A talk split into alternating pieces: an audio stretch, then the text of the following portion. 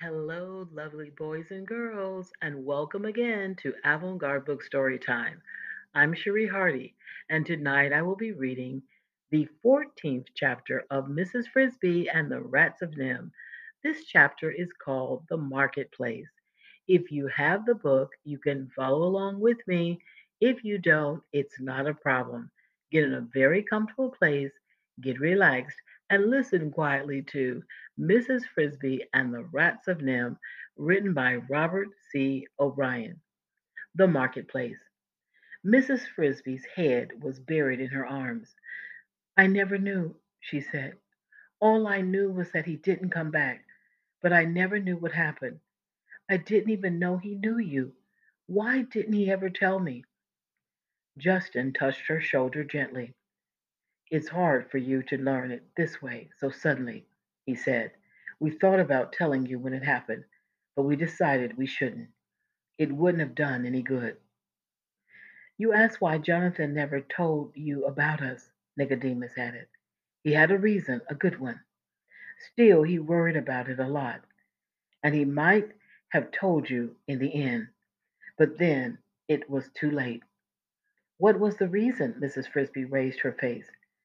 There were tears on her cheeks, but she had stopped crying. To answer that, I would have to tell you quite a long story. The whole story about us, and NIMH, and Jonathan, and how we came here. He came with us, you see. I don't mind doing that, but I don't know if there is time now. I think there is, said Justin, if Mr. Ages and I go to get the powder while you're telling it. With this leg, said Mr. Ages glumly, that will take long enough to tell it twice. I had forgotten, said Justin contritely. Would it be better if I went alone? No, said Mr. Ages. There are so many different powders in my storeroom, you wouldn't know which to bring back. I'll go with you, but we'll go slowly. And I, said Arthur, will see about the equipment for tonight. We'll need shovels, crowbars, block, and tackle rollers. He left, still listing tools. Nicodemus said to Mrs. Frisby, I think that we, too, should leave the library. There will be others coming in, like Isabella, to practice reading and some do some research. Research? We've got some new books on agriculture, farming, gardening, fertilizing, things like that, and we're studying them. It's part of the plan. I don't know what the plan is. No, agreed Nicodemus. But when I've told you our story, you'll understand that too. He opened the door and led Mrs. Frisby down the corridor, past several more doors, all closed. He stopped before one, which he opened. My office, he said. Please come in. The room she entered was smaller than the library, but much more comfortably, almost elegantly furnished. There was a rug on the floor, the same pattern she noticed as the carpet in the hallway above a light recessed in the ceiling, and another in the wall next to a table. There were bookshelves. On one shelf, an electric clock hummed quietly to itself. A book lay open on the table, with a chair in front of it.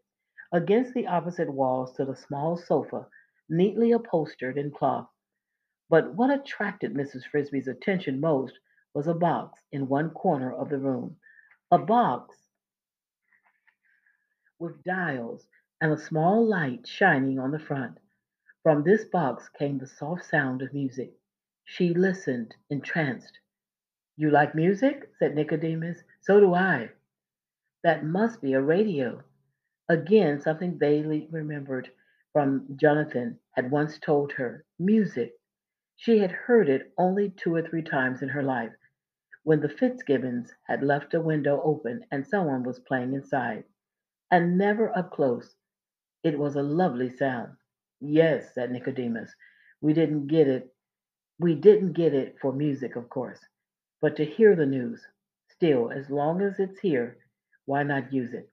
He sat down, and so did Mrs. Frisby.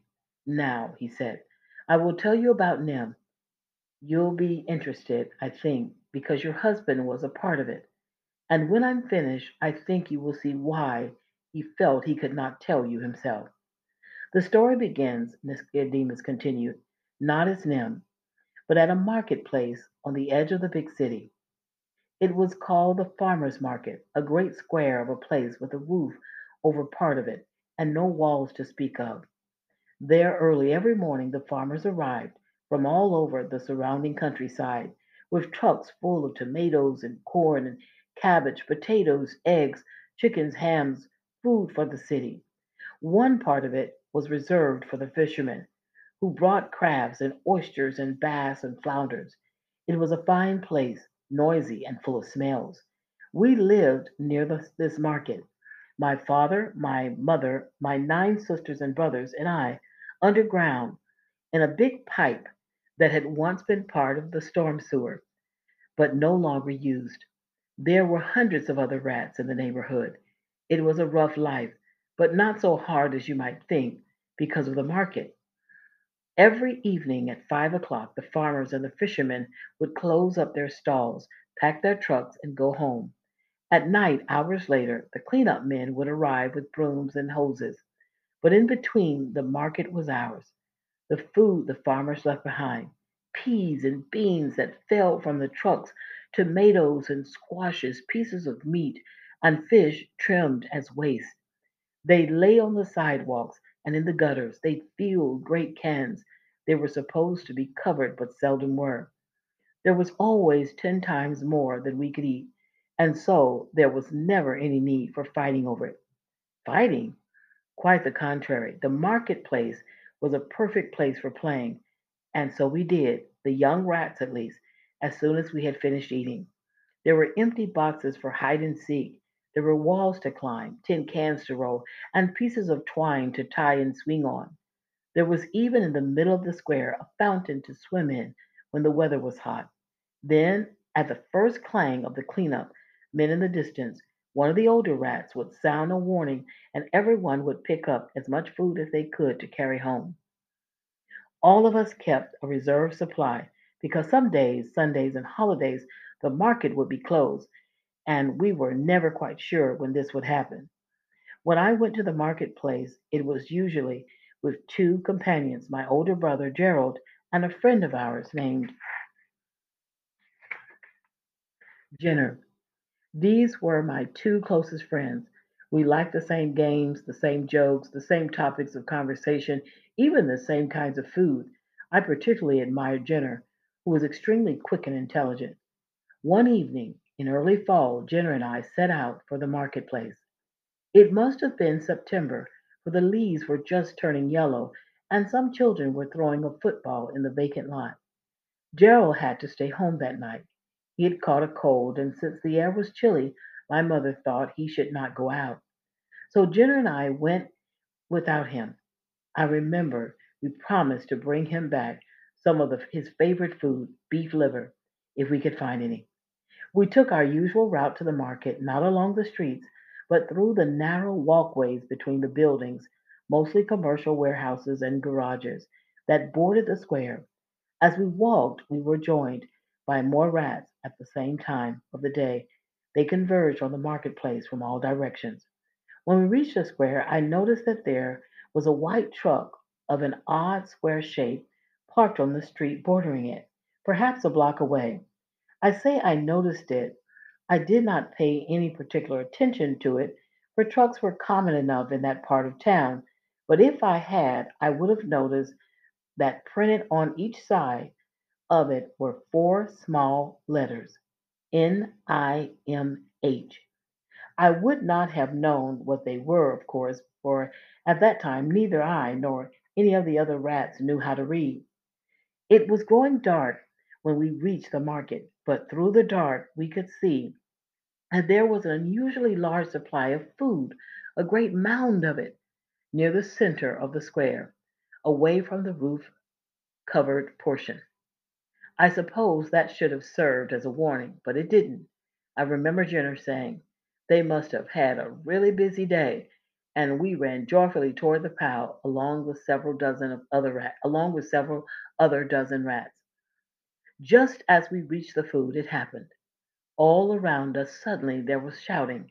Bright, blinding searchlights flashed on, aimed at us and at the mound of food, so that when we tried to run away, from it, we would, could not see where we were going. Between and behind the lights, there were shadows moving swiftly, and as they came toward us, I could see that they were men, men in white uniforms, carrying nets, round nets with long handles. Look out, cried Jenner. They're trying to catch us. He darted in one direction, I in another, and I lost sight of him. We all ran straight toward the men with the nets. There was no other way to run. They had us encircled. The nets flailed down, scooped, flailed again. I suppose some rats made it through, slipping between the men and past the lights. I felt a swish. A net just missed me. I turned and ran back toward the mound, thinking I might hide myself in it. But then came another swish, and that time I felt the enveloping fibers fall over me. They entangled my legs, then my neck, and I was lifted from the ground, along with three other rats, and the net closed around us.